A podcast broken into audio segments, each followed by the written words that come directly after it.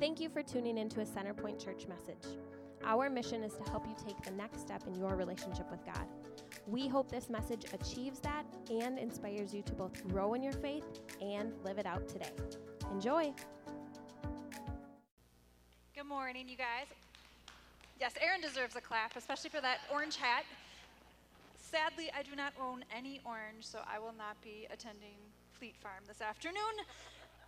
Um, before we get started this morning, I'd like to pray. Father, thank you so much that you have given us your word to guide us and to teach us and to show us your love and to communicate to us how you want us to live our lives. Thank you for the Holy Spirit who dwells within each of us who know you and for the role that he plays in um, teaching us as we hear your word spoken. I pray that the Holy Spirit would be just touching each of our hearts this morning as we look at your word and what it says. And I pray that we would respond to you with um, just obedient and joyful hearts because we know that you love us and everything that you tell us to do is for our good. We pray in Jesus' name. Amen. Well, I wanted to start this morning by telling you about some friends of mine, Kevin and Maddie. These are not actually their real names, these are actually the names of a couple on a cheesy Hallmark Christmas movie that we watched last week. I stole their names because I didn't have any ideas, by the way, in case you are worried at all. Kevin and Maddie and the movie did find each other in the end, despite all the obstacles. I was surprised completely. Anyway, I actually wrote in my notes here. At, here at Centerpoint, you may have heard about life groups. Yes, you have, because Aaron just talked about them. And like he said, life groups are groups of maybe you know, 8 to 12 people or so who get together outside of Sunday mornings to study the Bible and encourage each other. They are awesome, and I really encourage you to go check one out if you're not one, in one already. Um, back when my husband and I lived in another state, we actually led a huge life group. It was basically a small church. It did not have 8 to 12 people, it had like 30 when you counted up all the adults and all the kids. Um, it was loud and it was chaotic with toddlers and food and toys and coffee cups everywhere by the end of the night. And we met on Fridays, so it wasn't uncommon for people to hang out long into the evening after the formal, you know, Bible study was over. We would have people just lounging on our couch until 1 a.m. And that is because for many of us, that life group was our family in the area. We had started out as a bunch of strangers who had never met each other before, and somehow we had ended up becoming the dearest of friends. The kind of friends who shared holidays together and babysat each other's kids and did each other's laundry when someone was sick. We actually had a running joke with each other that, you know, they say the group that plays together stays together. We said the group that stays together is the one that washes each other's dirty underwear. I mean, because we did that for each other. So into this life group came Kevin and Maddie. Um, they'd been invited by a friend who used to be in the group. So one Friday night, they decided to take a chance and show up and check it out. What we did not find out until many weeks later is that the woman who had invited Kevin and Maddie to come to Life Group had not disclosed to them ahead of time that it was a Bible study. She just said, Hey, you know, I got these friends. They get together for dinner on Fridays. You would, you would love them. You would love these people. You should go. And so imagine their surprise when they showed up that first night expecting to attend a dinner party and then found themselves sitting in a room full of crazy Jesus people with Bibles. And by the way, I do not recommend this as a way of introducing people to Jesus. I mean, full discourse is always, I think, probably better than bait and switch. But, anyways, for Maddie, this Bible study thing was not a problem. I mean, she had grown up going to church, she believed in God. But for Kevin, whoa, it soon became clear that our new friend was not into Jesus. And it's not just that he was kind of unsure about what he believed, he believed very firmly that there was no God whatsoever.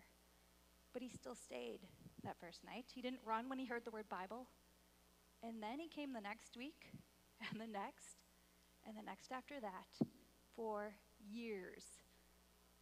Now, the only reasonable explanation that I can possibly give for why an atheist would give up his Friday nights every week for years on end to attend a Bible study with a bunch of Christians is that Kevin really liked what he saw and experienced there. He made friends. He was loved. He was accepted with all his rough edges and everything. He watched these ordinary people demonstrate a rather extraordinary kind of love the kind of love that knew everyone's dirty laundry, both figuratively and literally, and still loved each other anyways. You know, I really think that Kevin kept coming to life group because he got a taste of something that Jesus said to his disciples in John 13. Here's what Jesus said to his friends I am giving you a new commandment love each other. Just as I have loved you, you should love each other. Your love for one another will prove to the world that you are my disciples. I heard somebody once say that one of the greatest arguments against Christianity is Christians who say that they love God with their mouths and then they go out and do the exact opposite with their life. But I have to also say, because Jesus himself did, that one of the greatest arguments for Christianity is also Christians, if they love each other the way that Jesus loves. Now, this command from Jesus is found in a larger context of chapters, chapters 13 to 17 of John. They're sometimes called the upper room discourse because the setting was actually an upper room in Jerusalem where Jesus was celebrating the Passover with his disciples. It was actually the night before he died. If you have a Bible that prints Jesus' words in red, you'll notice that the vast majority of this section is in red because it's like Jesus is just pouring his final words of love and comfort and encouragement and instruction to his life group, so to speak. He had this group of men who he loved, a group of men that he was going to trust to spread his message throughout the whole world after he was gone. And I really encourage you to read all five chapters on your own, John 13 through 17. Today, though, I'm just going to share a couple of things that Jesus said that evening because his words provide direction for how we live in relationship with each other and even how we approach politics, which is what this series is about talking points, you know, the perfect blend of religion and politics. Um, three times during the upper room discourse, Jesus mentioned something to the effect of, like, this is how the world is going to know me. In chapter 13, which we just read, he says, Your love for one another will prove to the world that you are my disciples. In chapter 14, he says, I do as the Father has commanded me, so that the world may know that I love the Father. And then in John 17, Jesus is actually praying for us, and he says, May they experience such perfect unity that the world will know that you sent me and that you love them as much as you love me. So Jesus says these things our love for one another, his obedience to the Father, and our unity within the church would all be signs to a watching world that we belong to him and that he is real. And two of those things are up to us our love and our unity. So, first, let's look at love. Jesus said, Love each other. This is John 13. Just as I have loved you, you should love each other. Your love for one another will prove to the world that you are my disciples. You know, how we treat other followers of Jesus, it really matters.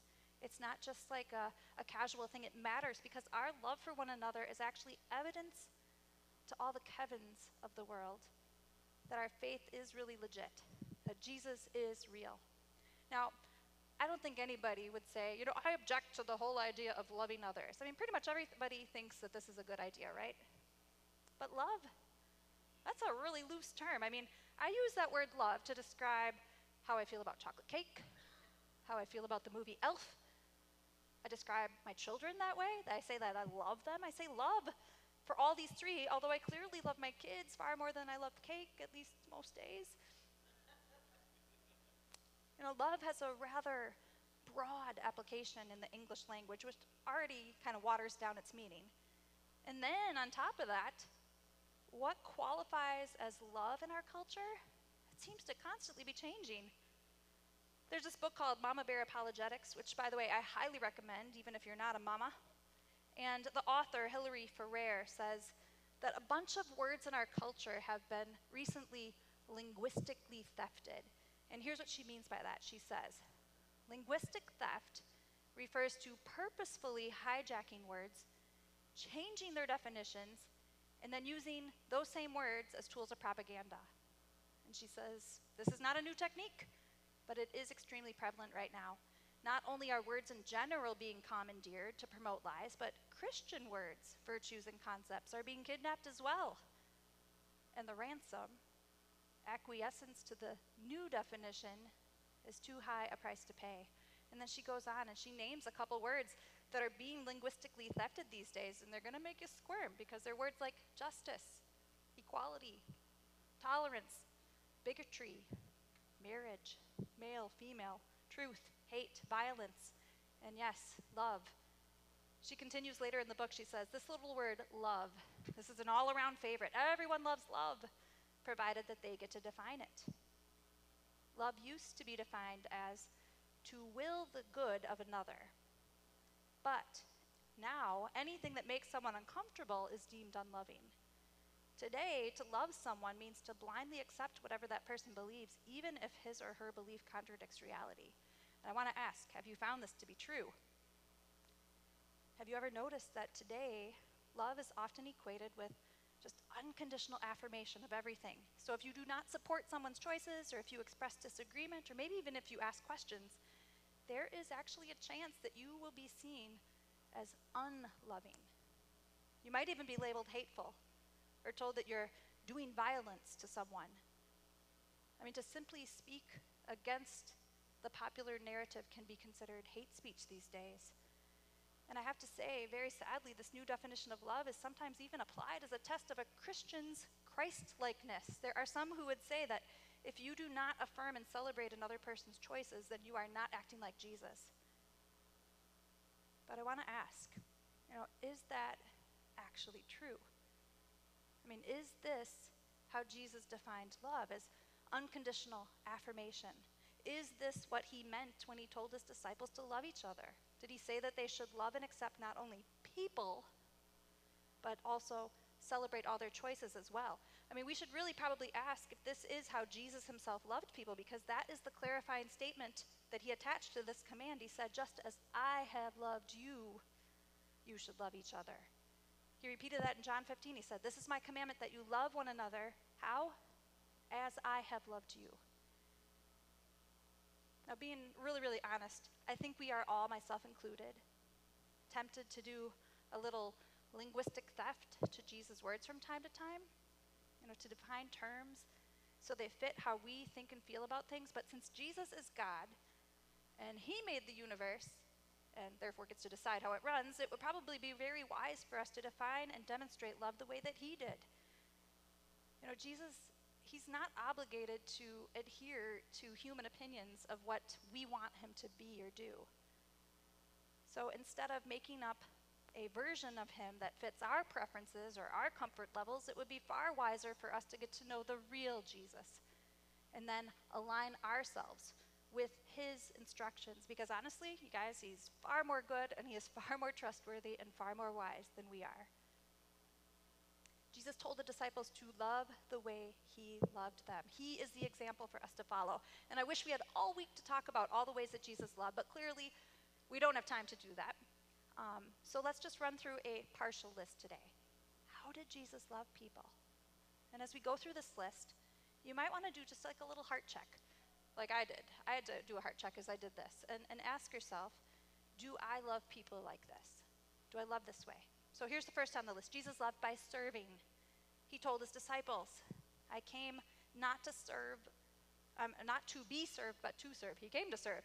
In fact, in that upper room, in that upper room that night, Jesus, the King of Kings, the Lord of Lords, the Almighty God in flesh, humbly washed his disciples' feet. That was a task that was usually reserved for the lowest servants. And after he did that, he said, I am setting an example for you to follow. If I, your Lord and teacher, are willing to wash your feet, you should be willing to do the same thing. And by the way, um, for each of the things on this list, I'm going to give you just one or two places in the Bible where you can see an example of it, but there are examples of these things everywhere in the Gospels. Here's another way Jesus loved He loved by being just tender hearted towards people. Um, Matthew described Jesus as having compassion for people because they were helpless and harassed like sheep without a shepherd. Jesus was moved when he saw other people's pain. He wept when his friend died. He comforted the disciples the night before he died when he told them that he was leaving and they didn't understand. He called them my little children. I mean, Jesus had a tender heart. Jesus also loved by rebuking. There's a story in the Bible where there's a village that failed to welcome Jesus, and his disciples, James and John, turned to him and said, Lord, Should we call down fire from heaven to burn these people up? I do not also recommend this as something that we ask God to do for us. And when they did this, Jesus rebuked them. Why did he do that? Did he dislike them? No, he loved them and he was training them to become more like him. And sometimes that involved correcting them. Mean, a good parent demonstrates love through discipline and correction, and so did Jesus. But even as he rebuked them, he seemed to do it with such affection towards them. I mean, he actually called James and John the sons of thunder.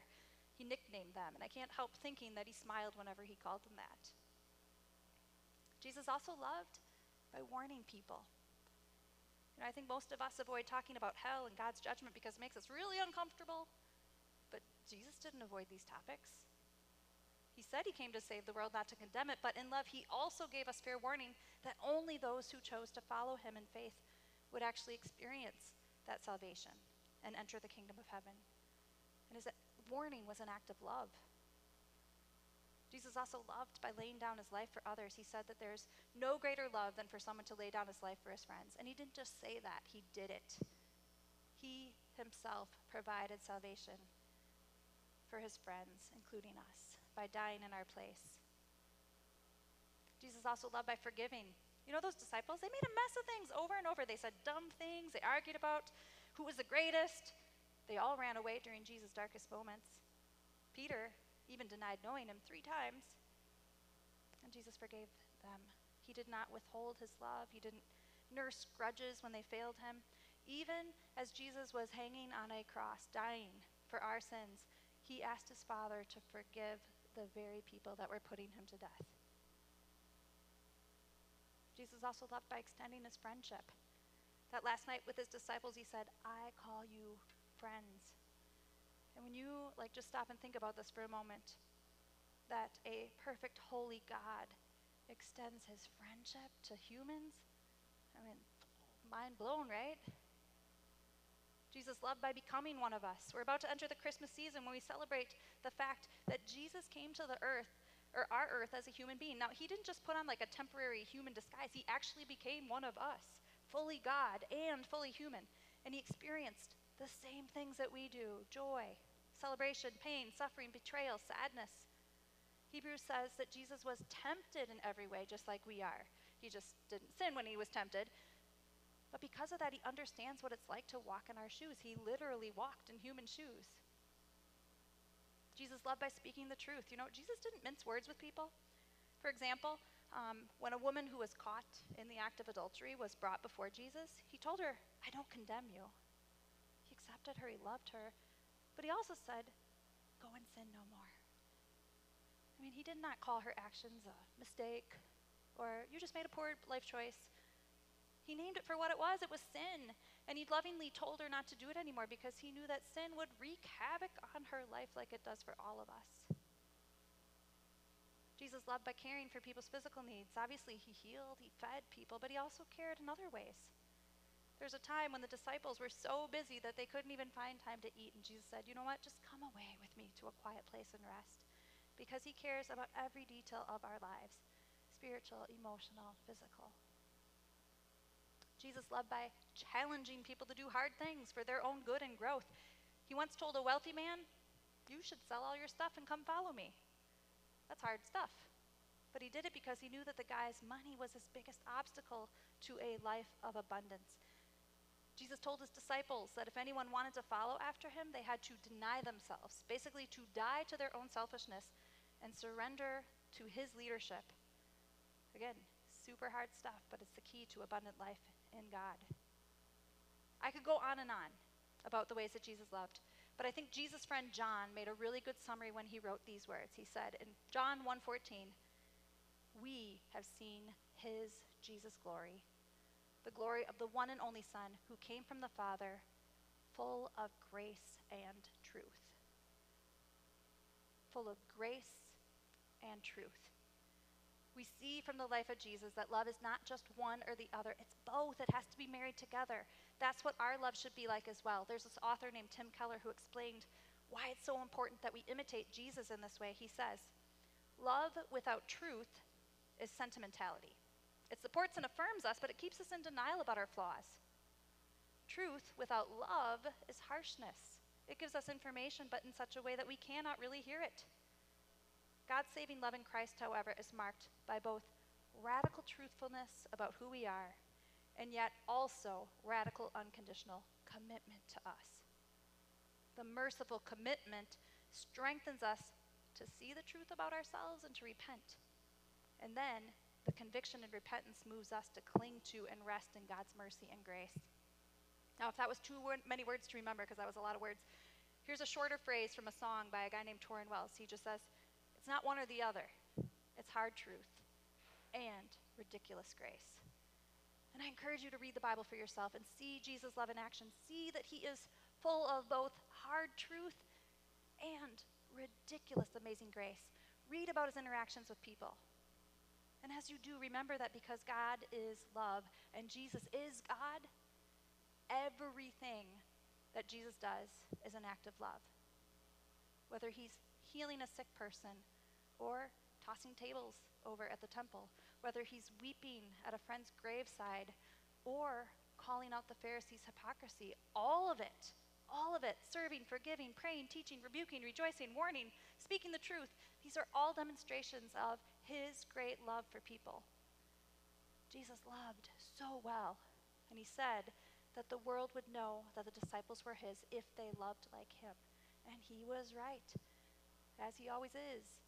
Because if you turn a little farther in the Bible, after the Gospels, you'll find the book of Acts. And it describes the way that the early church took care of each other and they did all these things. Eh, eh, can you imagine what it was like? It says they served each other, prayed for each other, forgave each other, rejoiced and mourned together. They called each other out, they spoke hard truth. The Bible says in the early church that was loving the way Jesus loved, there was not a single needy person in that church family because people who had homes or land voluntarily sold those big things and gave the money to the disciples to distribute to those in need. Can you imagine how winsome this was to those outside the church when they saw how those inside the church treated each other? Now, apparently, it was winsome because after describing all this, Acts says, each day the Lord added to their fellowship those who were being saved when people outside the church saw the way these folks loved each other, it had to lend a good deal of credibility to their claims about Jesus. And many people did respond to the Holy Spirit's tug on their hearts, and they became followers of Jesus themselves. Their love did prove to the world that they belonged to Jesus. All right, now let's briefly look at the other way Jesus said that we would show him to the world. He prayed, May they experience such perfect unity that the world will know that you sent me and that you love them as much as you love me. Jesus said, along with our love, our unity would also be evidence that he really came from God the Father and that he really loves us. Now, you know, love and unity, they, all, they often go hand in hand because if we genuinely love the way that Jesus loves, that has a tendency to unite even the most diverse individuals. In Colossians 3, Paul writes, Therefore, as God's chosen people, holy and dearly loved, clothe yourselves with compassion, kindness, humility, gentleness, and patience. Bear with each other. Forgive as the Lord forgave you. And all over all these virtues put on love, which binds them all together in perfect unity. Let the peace of Christ rule in your heart, since as members of one body you are called to peace. Jesus teaches that, or the Bible teaches that all of Jesus' followers are united as one under his authority and his leadership. The analogy that's used here is one body made up of many parts. Paul reiterates this in 1 Corinthians 12. He says, The human body has many parts, but those many parts, they make up just one whole body. And so it is with the body of Christ. Some of us are Jews, some of us are Gentiles, some are slaves, some are free, but we have all been baptized into one body by one Spirit, and we all share that same Spirit. You know, we, we are all so different. We come into church with a wide variety of backgrounds and interests and personalities and opinions. I mean, that's the way God designed us to be different. But because of Jesus, we are also united as one body under Jesus, who is our head. And when we actually live that out, Jesus says that that is evidence to the world that he's real and he loves us. Author J. Warner Wallace talks about this verse when he says, Why are we so reluctant to articulate the power of unity as evidence to unbelievers? maybe it's because so many of us are too busy finding reasons to disagree with and divide from our brothers and sisters in Christ. I know that I have been guilty of this. While there are many essential Christian doctrines that unify us, I have sometimes chosen in arrogance to divide over non essential personal preferences. Now he says essential doctrines versus non essential preferences. As followers of Jesus, there are areas where we can agree to disagree.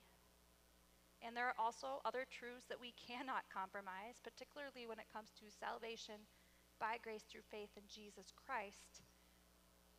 But we need to ask God for discernment to tell the difference between essentials and non essentials because we are called to love and accept all people but not to accept and love all ideas if they are not biblical.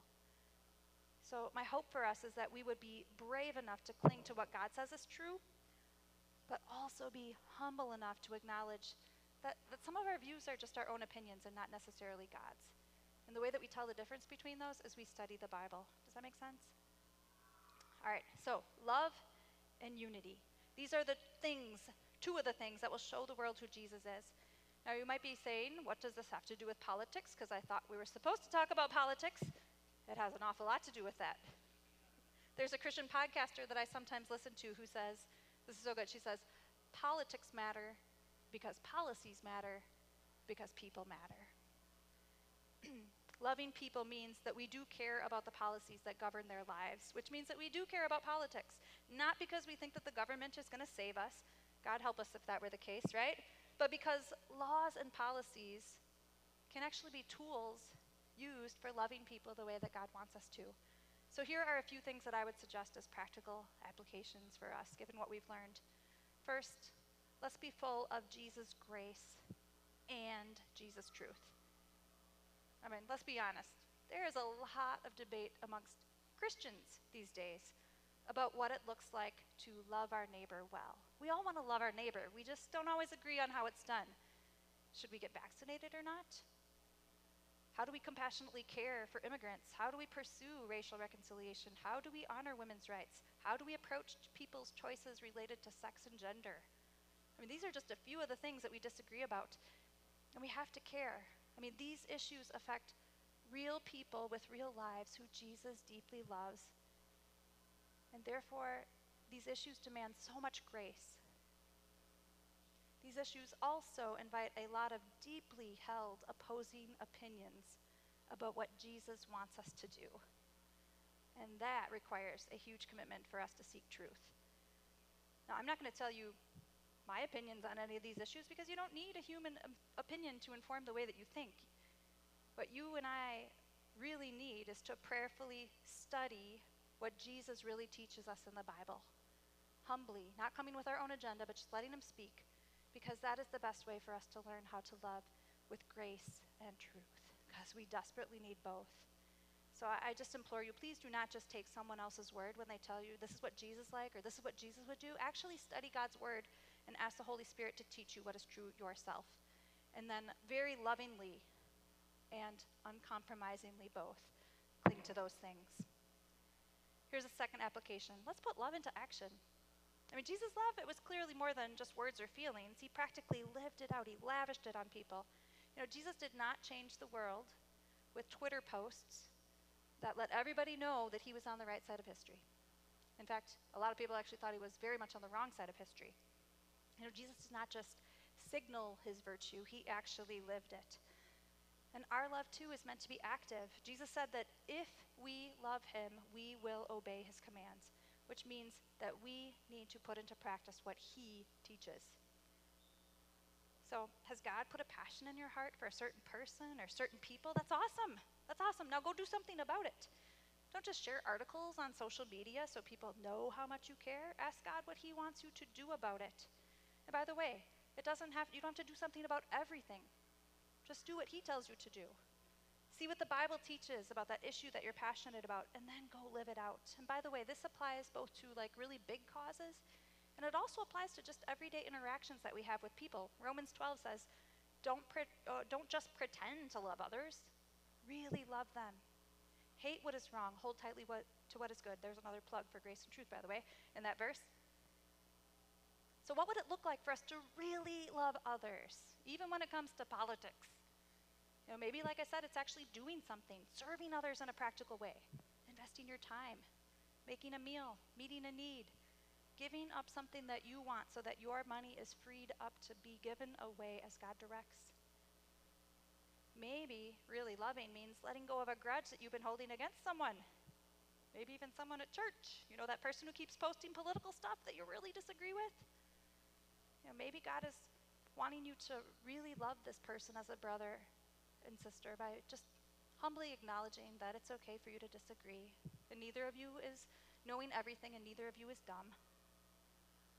Maybe really loving looks like refusing to be easily offended not giving in to that whole cancel culture mentality when someone does something that you don't like. Maybe it involves giving people the benefit of the doubt instead of assuming the worst about their intentions. You know, if Jesus could forgive the people that were killing him, I'm guessing that we can forgive the person that offends us too, right? Maybe love in action looks like bravely speaking the truth in love to a friend who's going the wrong way. Maybe it's compassionately and humbly rebuking or warning them because you care enough about them and love them enough to have that uncomfortable conversation. Jesus' friend John wrote, in words that sound an awful lot like Jesus, he said, Little children, let us not love in word or talk, but in deed and in truth. So let's put our love into action. And then the third thing I'll suggest is to pursue unity with other believers. I'm sure we can all um, tell about someone we know who has been really turned off to God because of infighting amongst Christians. It happens. I mean, it can be really hard to be very different but be not divided. I mean, even in Jesus' own circle of friends, there were plenty of opportunities for the disciples to really rub each other the wrong way. Jesus' group of 12 included a zealot. A zealot was somebody who wanted to overthrow the Romans by force and killing people. And then his disciples also included somebody who had worked for those Romans, a tax collector. I mean, talk about being on opposite ends of the political spectrum. How on earth did Simon the Zealot and Matthew the former tax collector manage to find common ground that united them as brothers? I venture to say that their common ground was their mutual love for their Savior Jesus. And so it should be with us. Whether we're masked or unmasked, Republican or Democrat, animal rights activists or Second Amendment supporters, I'm guessing anybody wearing orange is a Second Amendment supporter. It does not matter how we feel about Donald Trump or Kyle Rittenhouse, whether we love or loathe Joe Biden, whether we hang the toilet paper so it pulls from the front or the back. I mean, these are all non essentials that we cannot allow to divide us, although the toilet paper thing is pretty important. You know, our love for Jesus trumps, I mean, that's plain trumps, not Donald Trump's. Our love for Jesus trumps whatever opinions we may hold about these things. We can disagree on the non essentials, but those differences have to take a back seat to what we have in common, or rather, who we have in common Jesus. Our unity, you guys, it was so important to him that it was one of the last things that he prayed before he died. So it should be precious to us as well because it is evidence for Jesus. The world is watching us. So let's honor Jesus by being humble enough to acknowledge that, uh, acknowledge that when it comes to the non essentials, our opinions are far less important than our Savior. I really, really need to wrap up. So I'm going to close by telling you just one reason why I think perhaps our love and unity were so important to Jesus. You know, before Jesus' birth, um, the Israelites had been waiting hundreds of years for someone called the Messiah, someone who would save them. And around the time of Jesus, the Israelites were under the control of the Roman Empire. So many seem to assume that if the Messiah happened to show up at that point in history, he would save them by kicking the Romans out and restoring their freedom. I mean, even the disciples, if you look at the Gospels, they seem to have an expectation of this before his death. They did not understand, the disciples did not understand until after they had witnessed the resurrection and received the Holy Spirit that the Messiah's salvation was not political. It was not freedom from the Romans because their problem was far bigger than some corrupt government. Jesus would save them from their sin and restore them and us spiritually, emotionally, relationally, and even someday physically. the disciples also did not seem to understand till much later that Jesus' plan to bring about this restoration to the world was them. I mean, them empowered by the Holy Spirit. The Holy Spirit would do the real work, but He planned to use them to reach a hurting world. And you guys, our world is still hurting. There is so much division, so many hard feelings, so much anxiety. The Bible says that all creation is groaning, longing for Jesus to come back and restore peace, and He will. One of the passages that we often read during the Christmas season, which is coming up, says this, and just let this wash over you. It says in Isaiah 9 For those who live in a land of deep darkness, a light will shine. For a child is born to us, a son is given to us. The government will rest on his shoulders, and he will be called Wonderful Counselor, Mighty God, Everlasting Father, Prince of Peace. His government and its peace will never end he will rule with fairness and justice from the throne of his ancestor David for all eternity. When it feels like the world is falling apart and you are sick of politics and pressure and all the pain, you just take heart and remember what is coming. What's coming is King Jesus and his perfect righteous rule.